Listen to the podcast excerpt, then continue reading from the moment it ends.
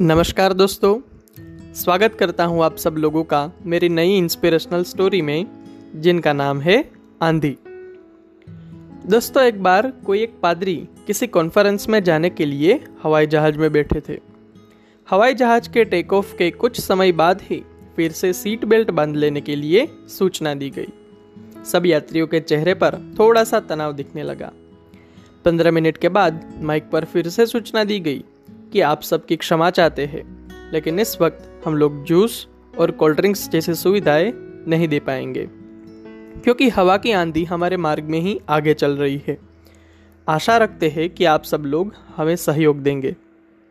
और हाँ आप सबके सीट बेल्ट बाँध के ही रखेंगे। यात्रियों तो ऐसे चुपचाप बैठ गए थे कि उनको तो मानो कोई सांप ने काट लिया हो। आंधी के डर ने सबको चुप करा दिया था। वही समय पर फिर से माइक में सूचना दी गई कि आप सबकी माफ़ी चाहते हैं, लेकिन नाश्ता और खाना भी नहीं दे सकते, क्योंकि अभी भी आंधी हमारे आगे ही है। वो कोई भी समय हमारे ऊपर आ सकती है। कृपया आप अपनी सीट पर से ना खड़े हो और अपने सीट बेल्ट ठीक से बाँध कर रखिए। आपके सहयोग के लिए धन्यवाद। सूचना समाप्त हुई। हवाई जहाज़ में एकदम शांति छा गई। पादरी ने देखा कि हर व्यक्ति के चेहरे पर घबराहट छा गई थी। सब लोग चिंतापूर्वक एक दूसरे के सामने देख रहे थे। कई लोगों के चेहरे पर तो पसीना आ गया था। बस उसी वक्त हवाई जहाज़ ने आंधी में प्रवेश किया। हवाई जहाज़ की खिड़की के बाहर अंधेरा छा गया था।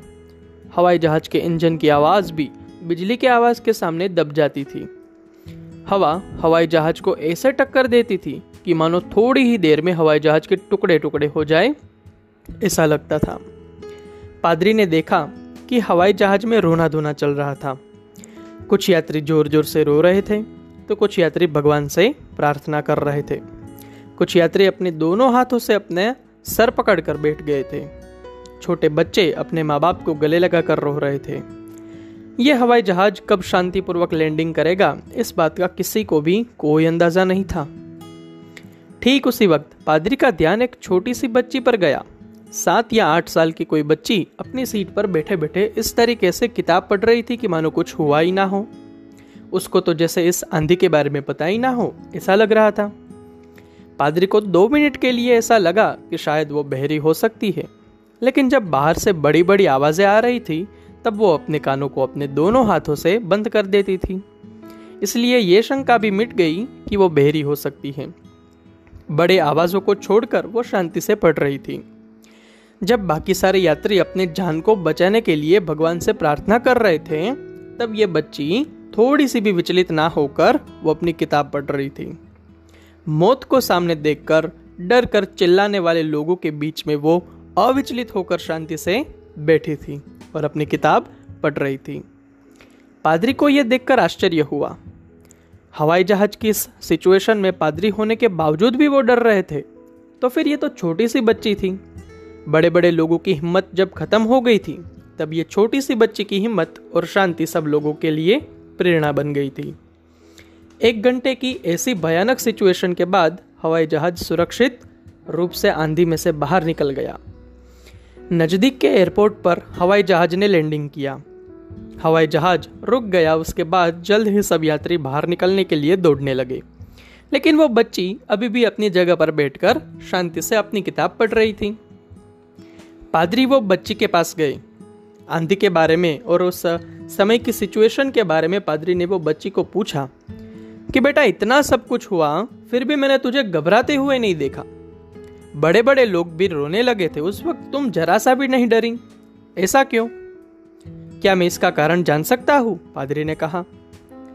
प्यारी सी मुस्कुराहट के बाद वो बच्ची ने पादरी से कहा कि ये हवाई जहाज़ के पायलट मेरे पापा है। और आज से मेरा वेकेशन चालू हो गया है। इसीलिए मेरे पापा मुझे घर ले जा रहे हैं। और जब मेरे पापा हवाई जहाज़ चला रहे हो तो फिर मुझे क्यों डर लगेगा? थोड़ी देर के लिए पादरी एकदम चुप हो गए।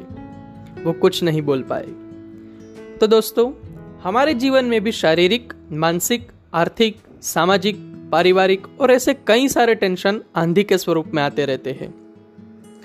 दोस्तों, जब सब कुछ अंधकारमय हो जाता है उस वक्त क्या हम सब में कितने लोगों को अपने पायलट पिता पर का विश्वास वो बच्चे की तरह बना रहता है? वो बच्चे की तरह श्रद्धा रखकर और वैसा ही विश्वास रखकर हमें खुद को इस तरह के सभी प्रकार की आंधी में आश्वासन देना चाहिए कि घबराने की कोई ज़रूरत नहीं है। क्योंकि आंधी के वक्त हमारे जवाई, हमारे हवाई जहाज़ का संपूर्ण कंट्रोल हमारे पिता के पास ही है। और वही हमारा और वही हमें घर वापस ले जा रहे हैं। तो डर किस बात का दोस्तों? धन्यवाद दोस्तों। कैसी लगी आपको ये प्रेरणादायक कहानी?